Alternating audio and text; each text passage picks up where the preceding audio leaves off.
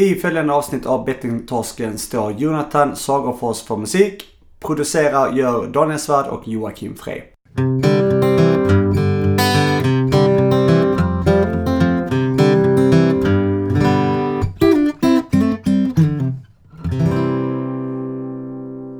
Välkomna till Bettingtorskens podcast. Grattis! Tack. Till.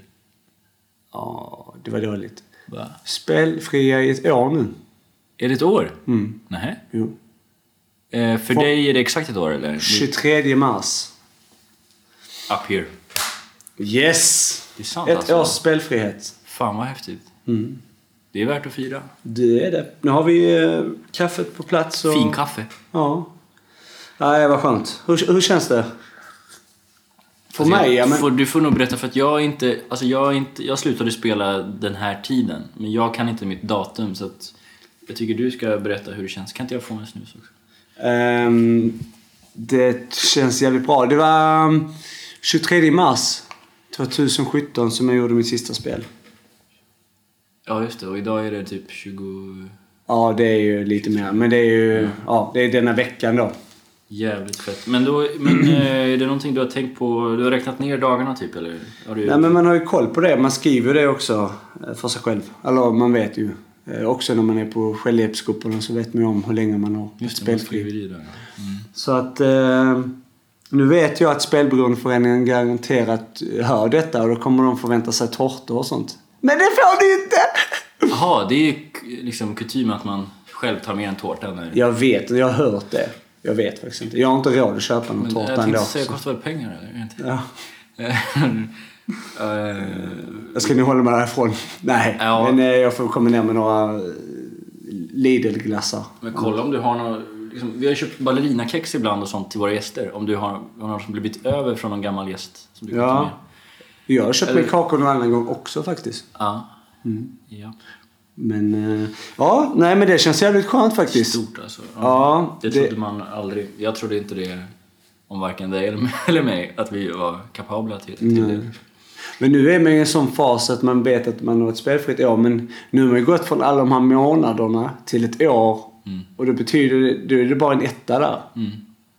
Alltså förstår du vad jag menar när man skriver mm. upp det sådär.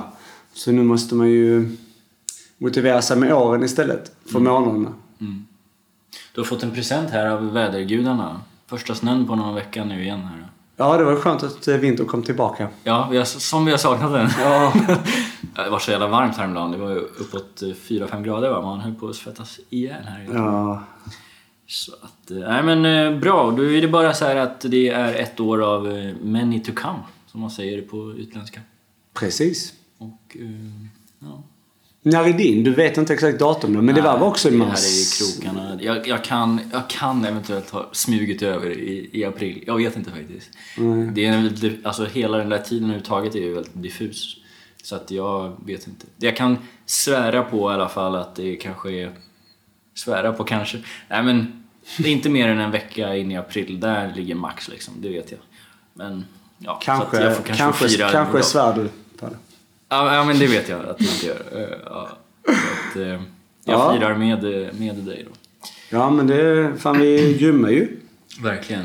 Um, ja, okej. Okay. Men du har inte haft något spelsug då, som en lite extra pricken över it här på? Ja, precis. Så ett år och så bara... Nej, faktiskt inte jag... Och det är ju det jag var inne på här, att det är ju det som är det farliga, för att nu, inte bara för att, ja, att man ska ju bara räkna med om nu, det är åren som är, som är viktiga liksom, mm. utan då är det så här att det är nu lättare nu att man, att man tar det för givet. Mm. Ja. Alltså att man inte, hade ju inte varit på podden, vet du fan alltså. Mm. För jag tror inte, man, jag är ju inte lika aktiv, alltså man kommer ju till föreningar ibland, men jag är inte lika aktivt som jag kanske var första halvåret. Mm. Det blir ju inte att man har den tiden heller längre och prioriterar mm. andra saker, och det, det, det är ju faran. Och sen också hur man då tacklar motgångar, för det kommer ju komma motgångar också, och det har det ju gjort vid olika tillfällen under året. um, mm. Men det är ju, då har ju podden varit en del av att man, man mm. att man vet vad man har riskerat på det. Mm. Så skulle man inte gjort det här, så vet jag inte riktigt liksom själva man kapabel till liksom. Mm. Men det är motgångarna som hela tiden man måste tänka på att okej, okay, är något negativt som händer framförallt det. Mm. Eller saker är för bra, så kan också ha varit vid olika tillfällen. När det har varit för bra mm. så um, är det ju lätt att man uh, uh, vill förstöra för sig själv. Mm. Så självförstörande. Men nu när du då nämner att uh, uh, podden har hjälpt till mycket, så kanske på sin plats då liksom tacka alla lite snabbt bara då som har gjort det här möjligt, alltså med folk som har ställt upp då och hjälpt till och alla gäster och uppmuntrande ord från alla möjliga människor och liksom ja sådär som gör att man tycker det är kul liksom. Mm. Det är ju skitnice att sitta och snacka oavsett, och det gör ju vi även utan mikrofonen, men det är klart att det ger ju någon form av positiv kick då när folk tycker att det är bra och gästerna vi har som ställer upp med glädje och, och så. Verkligen. Mm. Det är fint. Fint som snus. Mm. Vad har du haft för dig då den senaste, senaste tiden här? Nej, jag har haft... Har du haft något spelsug? Tycker det är bra. Nej, nej. Det kan jag... Nej, det har jag faktiskt inte haft. Det kom ju perioder, men nu var det länge sedan så alltså. det, det är ett bra tag sedan. Mm. Det är säkert någon månad sedan kanske. Jag berättade väl om något spelsug, tror jag, ett avsnitt som släpptes kanske för ja, tre, fyra veckor sedan. Så att det har varit rätt lugnt och det är härligt. Vi satt ju och tittade på någon match tillsammans för inte så länge sedan. Som mm. var väldigt spännande och fram och tillbaka. Och ja, just det. Ja. Kan, ja, det det minns jag. Um, skönt det är ju inte ha ett bett på det. Där, ja, men där var ju verkligen det att man... För då, då pratade vi om det lite grann på ett sätt som man gjorde innan man slutade spela. Mm. Var det Djurgården A I K kanske? Kuppen? Ja, jag kommer inte ihåg vad det var. Det var någon match eller fotbollsmatch. Mm. Jag, jag kommer ihåg, ja det var bra att du sa det. För det, det var ju inte kanske ett spelsug, men jag märkte att tugget blev lite...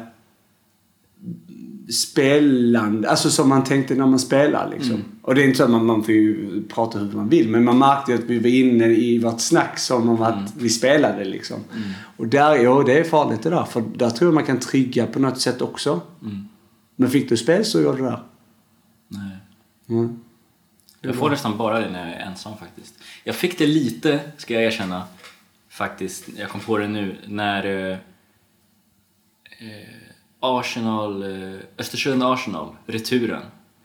Eh, liksom man vet att eh, man vet att Östersund eh, kommer bara köra någon slags tokoffensiv. Man vet att Arsenals försvar suger, och men de är också duktiga offensivt. Alltså du vet, man bara tänker att det kommer ju smälla till i varje anfall här liksom. Och hade jag varit en spelare fortfarande idag så hade jag ju gått in med allt jag hade på något slags målspel där, och det, det det är klart att det är lite lockande. Och nu, för det här, man lyssnar ju och ser inte, men jag gör sådana här citationstecken att säker match liksom. Det är en sån match man hade kallat för en säker match liksom. Men det är också ett, ett bevis på att man inte ska hålla på med det. För att man, när man var aktiv spelare, alltså jag hade ju varit beredd att, ja, det finns inga gränser för hur mycket pengar jag hade kunnat satsa på den här matchen, att det skulle bli många mål. Och sen då, så blev det ju givetvis det liksom. Men det kan ju lika gärna inte. Det är det som är så läskigt. Även om allt talar för det, så är det faktiskt människor som är där ute som ja, ska ändå prestera och, och så vidare. Så att, mm. Man vet ju också att skulle man spela på er en gång eller gjort det, så vet man att man gjort det än och fler. Det hade inte varit, det hade ju inte räckt bra med en match. Exakt, det spelar ingen roll att man hade man hade ju den, dagen efter så hade man ju, ändå om man hade vunnit eller förlorat, så hade man varit igång och spelat som fan ja. igen på alla andra matcher. Dagen efter började leta åt så hålla på. Ja, visst. Så att, ja, det är bra att man undviker att gå in i den här negativa spiralen och mm. dåligt mående mm. igen. Mm. Gött snack. Hur går det? Du går i skolan nu. Ja. Har du något att berätta därifrån nu? Uh, nej. Du pratar inte så mycket om det där. Nej. Man blir lite nyfiken. Blir du nyfiken? Ja. Ja, nej, men det är... Det rullar på. Jag... Jag lär lärarna massa grejer. Nej. Ja, skönt att... Nej, men det, det, det, det funkar bra. Det är, jag lär mig en hel del. Det är mycket fokus på um, framförallt det är olika former av funktionsvariationer, vilket jag har lärt mig. Det heter inte precis, nedsättning. Störningar eller Viktigt. nedsättningar eller vad det heter, utan det är variationer nu, nytt ord. Men det är mycket mer prat om... Eh, det är mest prat om... Eh, ja, det, funktionsvariationer är ju alla möjliga. Det finns ju ja, som C P-skador, det finns ju de som har uh, olika sådana diagnoser, autism, A D H D, och så finns det um, andra kategorier liksom. Missbruk ju ett, men vi har inte pratat så mycket om missbruk än. Nej. Och, och beroende så, så att, och det är ju det jag är mest nyfiken på. Det är där du ska glänsa då? Ja, men vi har haft mycket arbete, mycket grupparbete och mycket sånt där individuella, och det, det tycker jag är kul för um, och det har mycket samhällssnack, och det tycker jag är extra roligt för, för jag gillar um, och lägga mig i det där mm. och berätta. Men när ni har lektioner, eh, jag har förstått att det är mycket gruppjobb. Mm. Men är det ändå en eh, liksom, lärare som kanske står vid en tavla och skriver lite i början och sen går runt och, och lyssnar? Och, eller hur, hur funkar det? Liksom? Alltså lärandet på sådana här folkhögskolor och sånt är ju annorlunda gentemot mm. eh, vanliga alltså universitet och sånt. Där det är lärare eh, som ska berätta fakta och information. Alltså um, det du ska lära dig, för sen ska du ha prov i det, och mm. har du inte lyssnat, då har du gjort fel. Mm. Där är det mycket mer fokuskul att du lär dig genom dialoger. Mm. Och, och, och lära, lär dig genom att man diskuterar och, och för debatter och, och inte prov på det sättet. Vilket jag tycker är mycket givande. Jag tycker det är så läraren ska vara. Läraren ska vara dialog och öppnande av det och lyssna och komma med lite inflikar så att de, man kan hjälpa dem i dialogen och diskussionerna liksom. Men inte får man lära sig mest på det sättet. Mm. Genom att man bidrar med erfarenheter och, och allt det där. Och sen också ha då faktakunskap i vissa, i vissa ämnen. Alltså ni kommer inte ha några tester? Tentor. Nej, vi har ju uppgifter vi gör liksom. Och redovisar det både i grupp men också individuellt. Vi skriver och skickar in olika uppgifter som man gör. Men uppgifterna är ju inte prov liksom. Mm.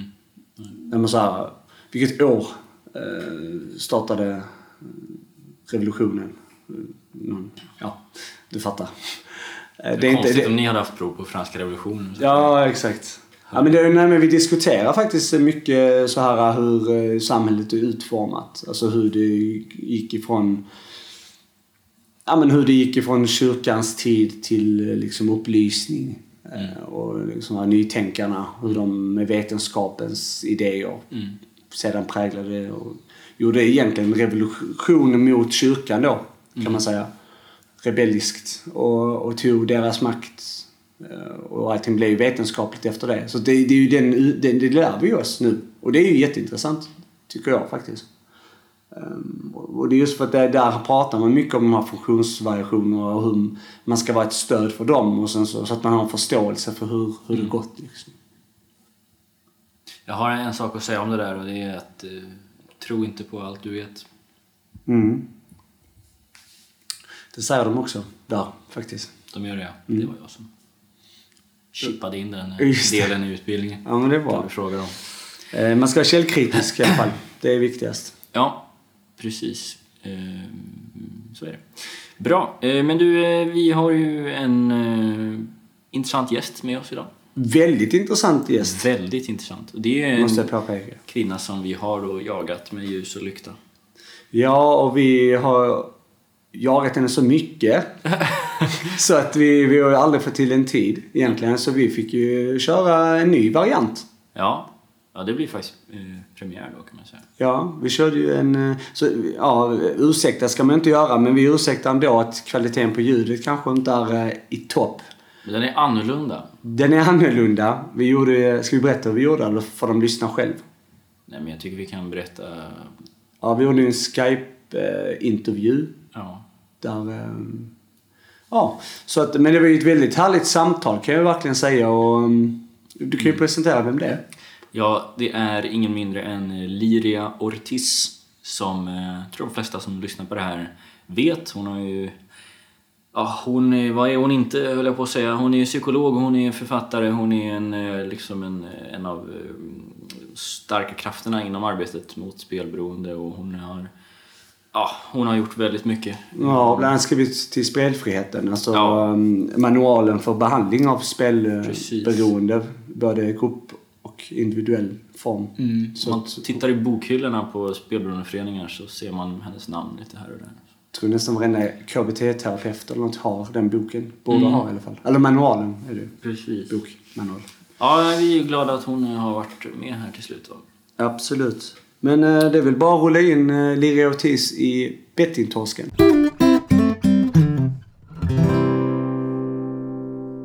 Hej Liria. Hej. Hej Daniel. Hej hej. God morgon. Hur står det till med er? För min del väldigt bra. Solen skiner här idag och det gör mig väldigt glad. Ja, härligt. Härligt. Hur är det med dig Daniel? Är det bra? Ja, som du vet så är det ingen sol i Göteborg här, men jag mår bra ändå mm. faktiskt. Mm. Jättebra. Roligt. Ja, och, och själv då? Jo, det är bra. Jag sitter här och tittar ut genom fönstret på snötäcket som är ute. Det har ju inte blivit, som, det har inte blivit vår än. Mm-hmm. Men du, jag tänkte höra Liria, vem är du?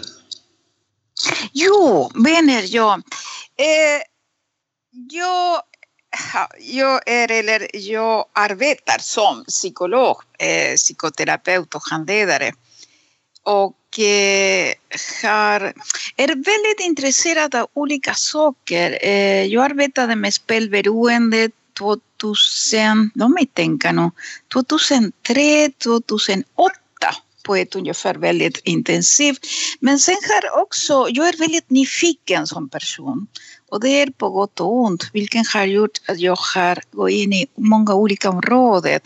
Eh, våld i nära relationer, nu på sistone ensamkommande, hemlösa. Men en sak som definierar mig ganska mycket tror jag är den där nyfikenhet. Mm. Spännande. Vad har, har du några hobbyer och så här, intressen? De är alltid väldigt arbetsrelaterade. Jag gillar till exempel att titta på serier. Och eh, jag märker att jag fastnar i sådana serier som, som har någonting med psykologi. Eh, till exempel älskar thrillers, eh, men det är också många gånger relaterat till det. Fast såklart, ibland när jag vill koppla bara dessa dagar som jag är trött och inte vill veta någonting mer av världen. Då kan jag titta på romantiska komedier eller något annat sådär som man vet på ett ungefär hur det börjar och slutar. Ja. Det är ju trevligt. Har du någon favoritserie så här då, eller? Eh, jo, vad heter det? Billions nu för tiden. Okay. Eh, som handlar om finansvärlden och så vidare. Så det är väldigt spännande. Jaha, då får vi kolla. Mm. Ja. Eh, Liria, det är ju så här att våran, våran podcast handlar ju om spelberoende som du vet och ibland, mm. så, ibland så frågar vi folk eh, ganska öppet så här, när man, när man hör... När man hör det här begreppet spelberoende, vad tänker mm. man på då? Mm. Eh, och jag tyckte det varit intressant att höra din, eh, din version av det i och med att du är så, så pass inblandad, man säger, eller du jobbar i det här då. Mm. Så vad är dina första tankar när man, när man nämner det här spelberoende? Jag tänker på lidande. Eh, har träffat många patienter som har lidit och lider så otroligt mycket av den här. För att jag brukar säga när man pratar om spel, eh, när jag avråder folk från att spela, det handlar inte om moral för mig. Utan om, så länge det ger glädje, det är helt okej. Okay. Men har sett så mycket lidande på grund av det. Att då, det, det är mer det som jag tänker på. Till exempel säger jag går på en restaurang och det finns spelautomater och så är det en person som spelar där. Kan aldrig låta bli att titta på deras ansikte. Mm. För att reklam och spel pratar om glädje men jag ser aldrig någon glädje i deras ansikte. Mm. Eh, förr i tiden när jag gjorde eh, var någon gång på Casino Cosmopol och alla säger att det är så glamoröst, det är så bla bla bla och jag tittar alltid på personens ansikten och jag måste säga jag kunde inte se den glädje, den glamour som man pratar om det, utan jag så lidande och kanske är jag väldigt präglad såklart, det kan också vara det men mm. ja, det är det som jag kommer att tänka på. Mm. För du är Det här med lida, är det någonting som har, är det en stor motivationsfaktor för dig om man säger så, att, att kunna hjälpa folk? För du nämnde att du har varit med och hjälpt exempelvis hemlösa och sådär. Just att du känner att, att folk lider, är det, en, är det en motivation för dig att liksom jobba med det här? Egentligen det är inte det. Det är mest att jag vill göra skillnad. Jag har varit politiskt aktiv när jag var ung. Och för mig mer eller mindre allt är politik, och då är jag inte politiskt aktiv längre, men jag vill fortfarande göra, göra skillnader, och då, därför vill jag bidra med det jag kan, och det jag kan är psykologi, det är det som jag brinner för, det är min passion, så eh, det är mitt vertik på något sätt. Och sen mm. en annan sak som har kommit på de senaste åren, det är en känsla av tacksamhet. Jag kommer från väldigt enkla förhållanden. Eh, det var inte självklart att jag skulle plugga. Eh, jag är den första som har pluggat i min familj. Mm. Och, eh, och på sistone har varit den där en känsla, wow, jag är verkligen tacksam över att jag har kunnat göra de saker jag har velat. Jag är ganska nöjd med mitt personliga liv. Eh, och det har också varit en motivationsfaktor. Att vilja hjälpa, vilja ge tillbaka på något sätt. Ja, mm. okej. Okay. Du, jag tänkte höra, Liria. Du har skrivit en, en bok som heter Till Spelfriheten. Det stämmer. Ja, det är alltså manual för K B T vid spelberoende. Alltså behandling då. Mm. Kan du berätta lite om den? Alltså, ja. Ja. Den där manualen kom ut tjugohundrasex, och jag är väldigt stolt över den manualen, för att det var den första manual för spelberoende här i Sverige. Det fanns några böcker tidigare, men inte en manual, en specifik manual om eh, hur skulle man kunna behandla utifrån kognitiv beteende terapi. Och eh, det började lite grann med att egentligen mitt eh, ingång i spel blev så här. Jag arbetade på en mottagning där det var samarbetet mellan socialtjänsten och beroendecentrum i Stockholm. Och en kollega frågade mig, Liria, vet du någonting om spel? Nej, men jag kan fråga. Och den här är typiskt mig. Att, nej, jag kan ingenting om den här, men jag kan fråga. Och på den tiden Sten Rönnberg, som är en stor professor, och det var en av de första som pratade om spel och arbetade med spel här i Sverige. Eh, jag kontaktade honom, och han är en väldigt generös person, och bjöd mig in på någonting som heter på den tiden eh, spel, eh, nej, Folkhälsoinstitutet. Mm. Och Och då, mitt i all den där, det var att de behövde en manual. Och då, det var så som jag tänkte, okej, okay, jag kan skriva. Och en sak som är lite roligt är att jag tror att jag fick det uppdraget för att de hade ingenting att förlora. För att tänk er, på den tiden var jag väldigt okänd, invandrare, kvinna, som plötsligt räcker upp handen och säger, jo, jag kan tänka mig skriva en manual. Och de stirrade på mig lite förvånade. Okej, okej. Och då blev det så. Så jag började titta, vad är det som finns? Vad är det, vad säger eh, forskning kring det här? Och därför manualen har blivit, har tre pelare kan man säga. Eh, som är att identifiera vad är vilka faktorer gör man spelar? Och det kommer väldigt mycket från inlärningspsykologi. Sen någon, någonting annat som lite, heter lite konstigt, och det är kognitiv omstrukturering, som handlar om att kunna också identifiera och bemöta alla tankar som gör att man ska spela. Till exempel den där klassiska om att jag ska spela för att betala tillbaka mina skulder. Så när tankar som möjliggör. Och sen den tredje är återfallsprevention. Vi vet att eh, det, det normala är att man blir spelfri, men man återfaller någon gång. Eh, och det är en del av processen, det är en del att bli spelfri. Så väldigt kort, det är dessa tre pelare som manualer eh, byggs på. Och det är utifrån den forskning som fanns på den tiden. Idag säkert skulle jag göra saker annorlunda, ändrar, men oh, kort är det det. Ja, för det var ju innan eh, online-spelen blev så stora. Eller så, det var ju det var ju lite längre sedan liksom. Eh, ja, online-spel, ja, det stämmer. Men vem är det som använder den här manualen mest? Så alltså är det är det utbildade K B T-terapeuter eller är det ja Det, det, det intressanta är att den här manualen är en, vad jag vet, en av de få som är evidensbaserad i Sverige. För att det gjordes på den tiden jättestor studie där man jämförde motiverande samtal och kognitiv beteendeterapi. Och man kom fram att båda metoderna eh, fungerade väldigt bra för spelberoende. Eh, och då det var en överraskning för mig faktiskt att för några år sedan, två, tre år sedan kanske, blev jag kontaktad av någonting som heter Centrum för psykiatriforskning som tillhör Karolinska institutet. Och mm. de frågade mig om de kunde printa ut manualen och använda i sina utbildningar.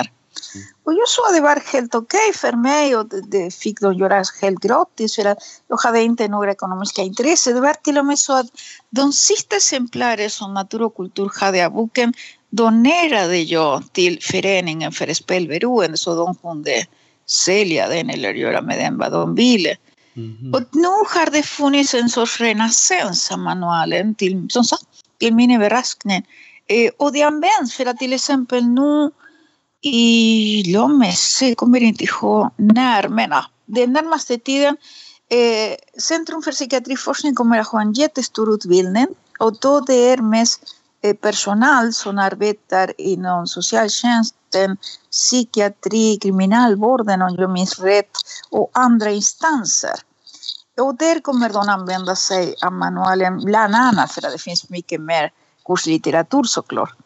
Eh, bland annat som sagt eh, utbildningen, utbildningen innebär att man ska använda sig av den här manualen men också av motiverande samtal. Mm. Jag, jag kollar, den är väldigt populär, den är, den är slutsåld överallt eh, när man ska söka på ja. nätet.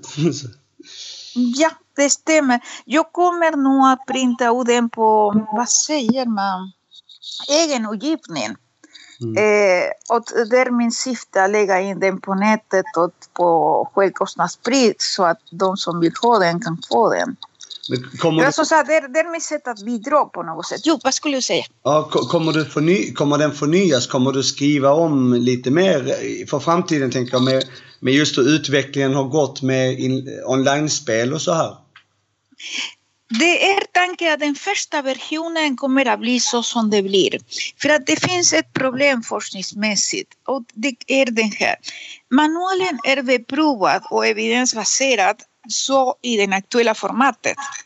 Mm.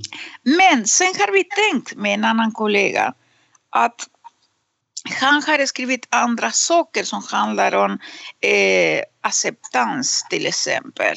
Mm. Akt som det heter. Och... Eh, Och att kanske skriva någonting tillsammans. Eh, så det kommer, men jag kan inte säga som sagt att det kommer att bli, det vet jag inte. Men vi har börjat prata om att göra någonting tillsammans kring det. Men den första eh, versionen som jag kommer att publicera är svaret nej, det kommer att bli så som det är.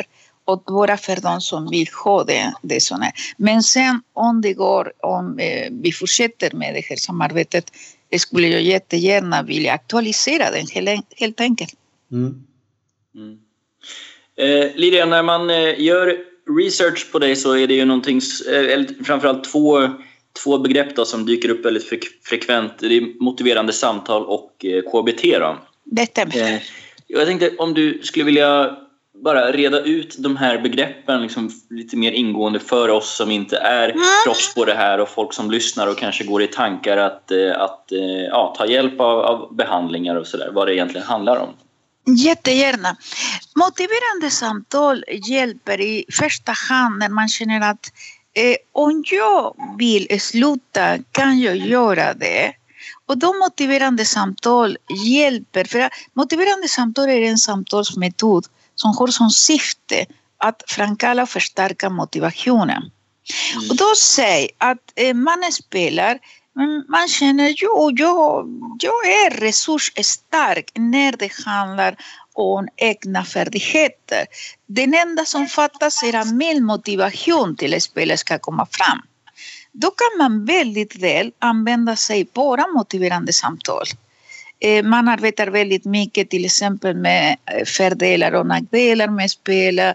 Vad är det som kan ge kraft, styrka med att sluta eller något annat? Eller, vad, vad är det så, den inre motivationen som många gånger är i samklang med, med den yttre? Men man förstärker det och sen personen som sagt kan börja sluta på egen hand.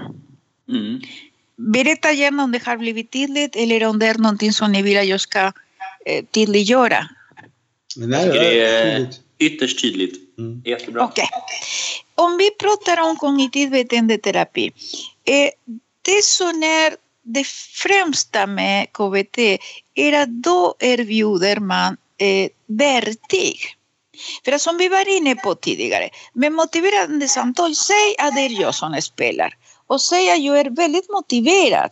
Men hur ska jag hantera alla dessa tankar om att jag vill? Eller hur ska jag hantera lusten att spela?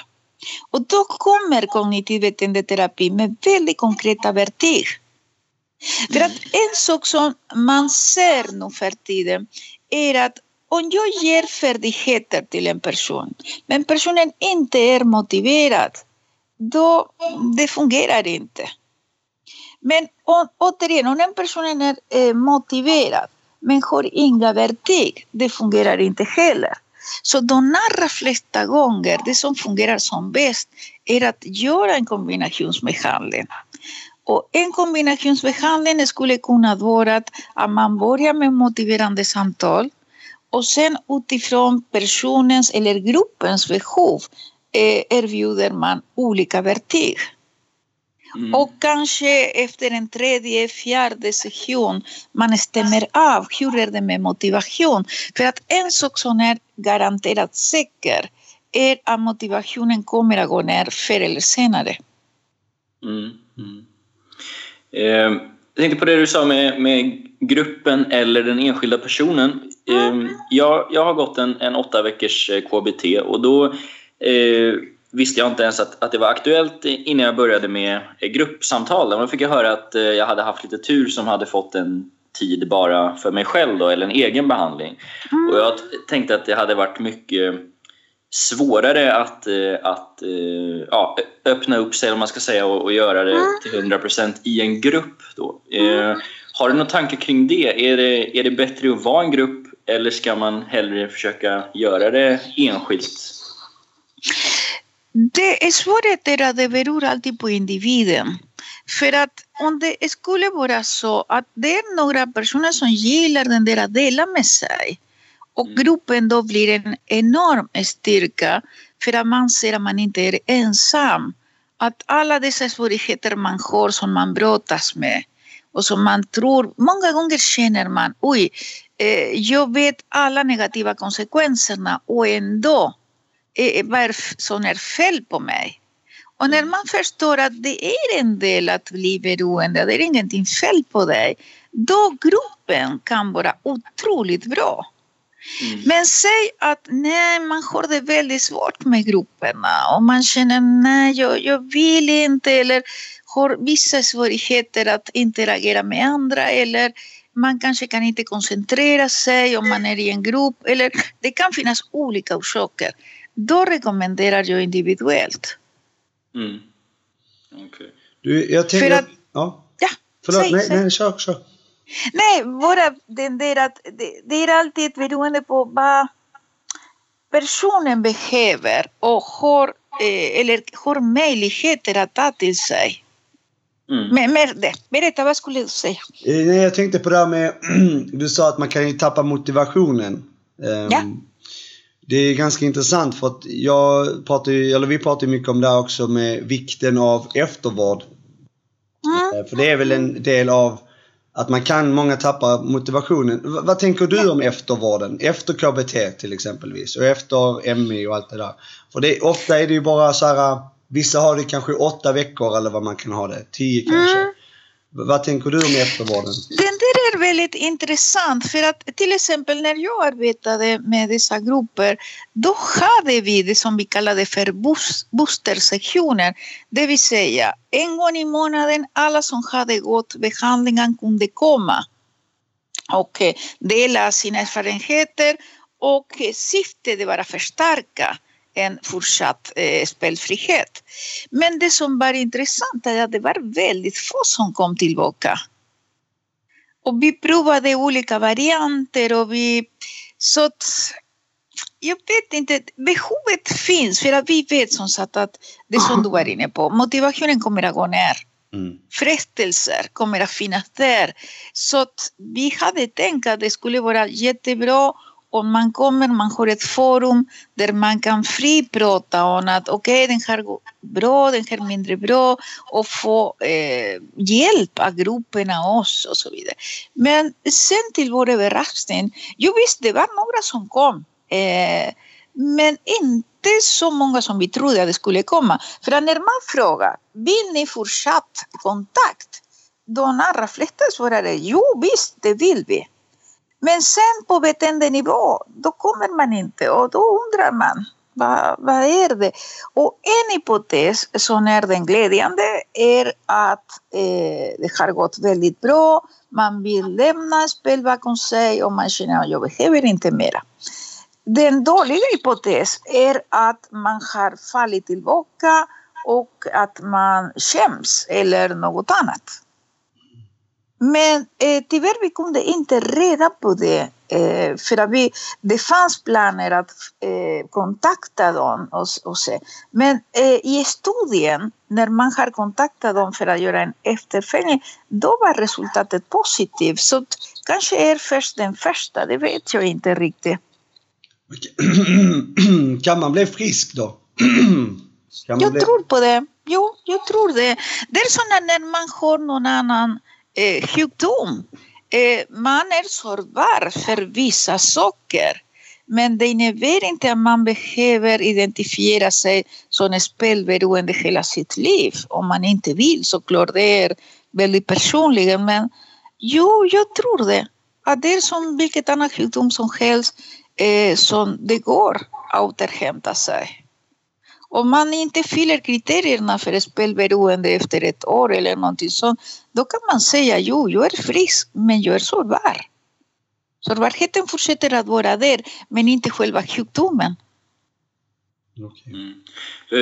Mm. Spelberoende är ju, är ju enligt många forskare så är det väldigt starkt eh, beroende. Liksom. Mm. Och eh, många är ju inne på det här, apropå samma fråga då, att i i samma, samma sekund eller i samma stund som man, som man betraktar sig själv som frisk, så, så ökar ju riskerna mycket att eh, ta återfall. Men, ja, eh, men du är inne då på att man ska kanske ändra i just eh, benämningarna, alltså sårbar istället för jo, sjuka. Jag, då, tror, jag tror det, för att som sagt, eh... jag respekterar dessa forskares eh, slutsatser, men jag delar inte dem.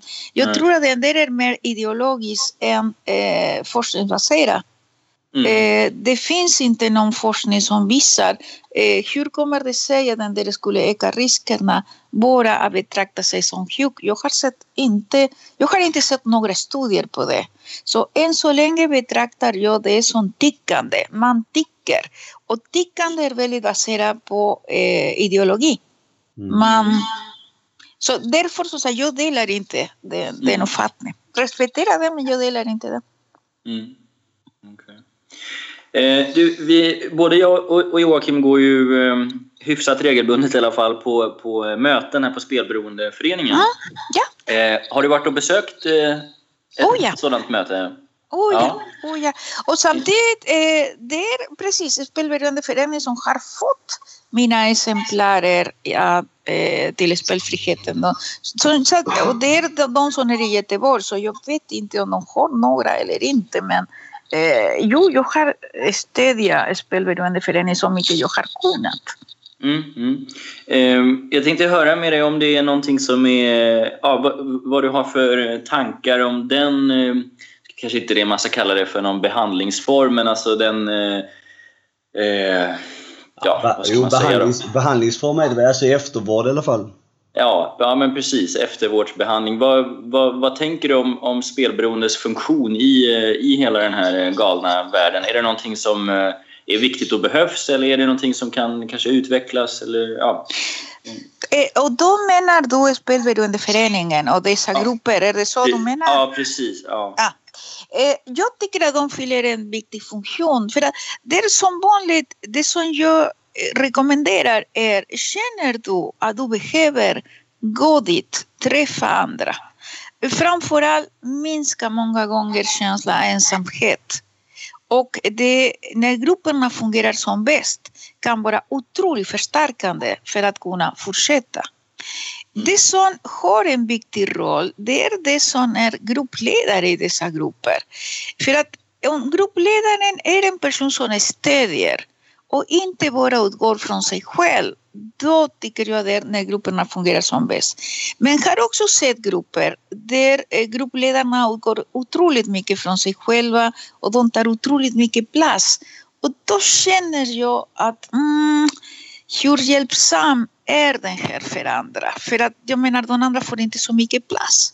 Så där, men den här är inte bara i spelberoendeföreningen, utan den här är i alla grupper som du kan tänka dig. Mm. Gruppledarna är otroligt viktiga för att de ger ton i vad som kan sägas, hur kan det sägas, eller... Mm. Men så, så här, jag rekommenderade, jag minns att på den tiden rekommenderade vi starkt att gå och prova, för att några sa nej, jag vill inte. Okay. Kan vi komma överens? Du gör ett experiment tre gånger. Om mm. efter tre gånger inte passar dig, då såklart ska du inte gå dit. Men kanske är en källa till styrka och till att fortsätta vara dro- äh, spelfri. Mm. Mm. Mm. Eh. Ja. Ja. Ja, du kan fråga Jocke. Nej, ja, jo, det, det är klart. Men jag tänkte, har du, har du märkt av, har du fått mycket kontakt och så här med, med myndigheter eller organisationer nu efter lagändringen eh, som var första januari tjugohundraarton när det skrevs in i socialtjänstlagen, eller hur? Mm. Det som är intressant är att jag har varit ganska engagerad på sistone i ensamkommande, så jag har varit ganska borta från spelberoende. Men nu apropå den här lagen, då har folk börjat eh, höra sig. Och nu till exempel kommer jag ha, tillsammans med Centrum för psykiatriforskning, ha en dag som går lite genom manualen, presentera manualen snarare, presentera andra kollegor som ska gå igenom manualen, och eh, ha en dag när det handlar om motiverande, motiverande samtal och spelberoende. Eh, och det är andra, andra personer som börjar plötsligt höra av sig kring den där. Mm. Så just nu börjar det bli ganska mycket. Okay. Mm. Eh, om, om jag har förstått saken rätt så eh, kommer du ursprungligen från Uruguay. Eh, det stämmer. Det? Ja. Ja, det och då är jag rätt nyfiken på, har du jobbat med no- de här, några av de här frågorna även där? Eller är du liksom i, i, här uppe du, du har praktiserat? Så här, eller... Ja. För jag tycker det är spännande med den här problematiken, liksom, om det finns någon, ja, om problematiken finns runt om i hela världen eller om det är koncentrerat till vissa områden eller så. Nej, tyvärr eh, problematiken finns koncentrerad i hela världen. Mm. Spelindustrin är otroligt, otroligt stark. Eh, det som har, oh, nej, jag har inte eh, arbetat med spelberoende i Uruguay. När nej. jag eh, undervisar nu i Uruguay, det handlar om motiverande samtal vid våld i nära relationer och eh, vid beroende för sig. Men eh, jag, vet att det finns, jag, fin- jag vet att det finns en enhet i Uruguay som arbetar med spelberoende. Eh, men och siffrorna vet jag är väldigt höga utan att mm. kunna återge dem. Mm. Och det som händer i Uruguay är det som händer för några år sen med mig här, att när jag ser spelapparater, när jag ser ah, entré till en kasino, då börjar jag observera. Igår, ibland går jag in bara för att observera folk. Det är, jag, fråga inte mig varför, men det, det, jag blir otroligt nyfiken på hur mår de här människor. Hur, och då tittar jag alltid på ansiktena. Mm. Och diversos fenomenet är detsamma. Jag ser inte några personer som wow, njuter att sitta vid rouletten eller sitta vid maskinerna, utan de har ansikten som är, jag vet inte, speglar väldigt mycket lidande ibland, eller ibland den där trumpenhet, eller jag vet inte vad jag ska kalla. Men det är den där, det väcker hos mig nyfikenheten, hur är det nu med, med de här personerna? Mm, mm. Eh, i, i, ibland så, så funderar jag kring, alltså det, det är så här många människor som jobbar för att eh, liksom motverka spelberoende och hjälpa människor på olika sätt. Alltså vi har den här podcasten och, och du och många mm. andra hjälper till med det psykologiska, och det, det är starka mm. krafter och så vidare. Men ibland så får jag en liten känsla av Av, av hopplöshet att komma till rätta med mm. de här problemen, i och med att det är så stora ekonomiska krafter som, som styr det här. Liksom. Mm. Um, hur, hur, tänker, hur tänker du kring det? Finns det, borde vi ha liksom hopp om att, eh, om att eh, spelberoende kommer att eh, kanske inte försvinna helt, men, men eh, i alla fall ja, försvinna väldigt långt då, eller till, till stor del? Um, finns det en ljus framtid så att säga? Eh, det tror jag inte på det viset. Spelindustrin är väldigt stark, och inom den närmaste framtiden man ser inte att det kommer att minska tyvärr. Men en sak som jag tror att det kan hjälpa oss alla. Tänk gärna mer i termer att jag bidrar med det jag kan just nu. Mm. För att då vet du att nej, kanske kommer du inte att minska spel på global nivå. Men minska då det man vill uppnå. Vad vill jag uppnå? Hjälpa så många jag kan. Utifrån mina krafter, utifrån mina förutsättningar, utifrån det jag kan göra. Okej, okay? Ni når väldigt många, vad jag har förstått via er podd. Det är en jättestor insats. Mm. Men om ni tänker att ah, vår podd kommer att bidra till att spel minskar globalt eller i hela Sverige, då är ni fel ute. Mm. Och ni tänker nej, med vår podd kommer vi att hjälpa förhoppningsvis ganska många. Vad glädjande. Mm. Då, det är väldigt mycket med vad man känner för. För att jag, nu för tiden blir jag väldigt irriterad när folk säger, jag, jag säger saker som att okej, okay, jo, när det handlar om olika saker, vi går framåt. Eh, till exempel att nu socialtjänsten har erkänt spelberoende. Det är ett jättestort steg framåt. Och det, är väldigt, och det jag brukar säga är, det är inte på grund av någon mirakel. Det är mycket folk som har kämpat enormt för att kunna göra det. Mm. De, den aktuella, eh, vad kallas det, ordförande för Spelberoendeförbundet, den tidigare ordförande, eh, vi skrev tillsammans debattartiklar, och jag menar, och hon kämpade, och jag menar, det är väldigt många, det är inte bara för, för sakens skull. Och, och då tänker jag alltid på den här, att folk säger ju men verkligheten är, och då det är så att verkligheten är alltid förknippad med elände, med det negativa. Mm. Och det är inte alls så. Verkligheten är också alla krafter som försöker hjälpa till. Som ni till exempel, som eh, förbundet, som eh, andra kollegor. Som, jag menar, det är också verkligheten. Mm. Och som sagt, tänk på den här. Visst, jag vet att några säger det är inte tillräckligt.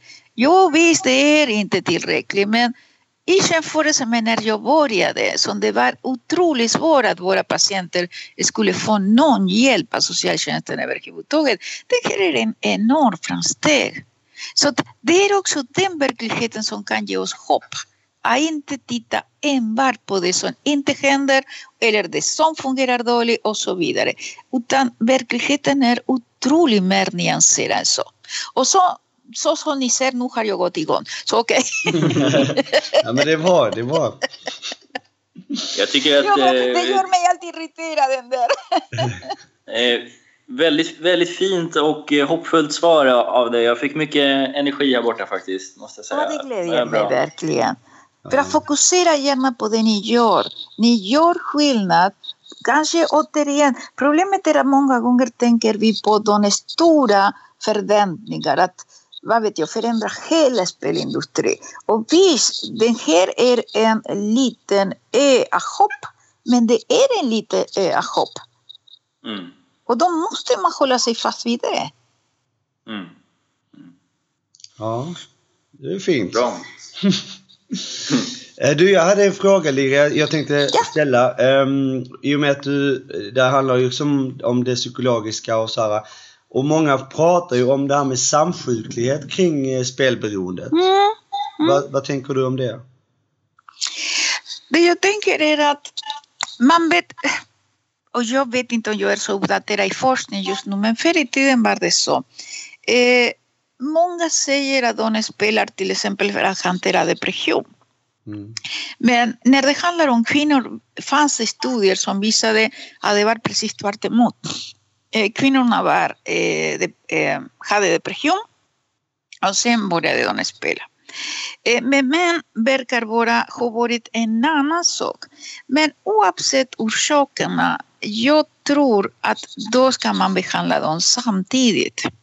För att eh, de stackars patienter som har samsjuklighet, de bollas fram och tillbaka. Och det är det skamliga, det är fortfarande så.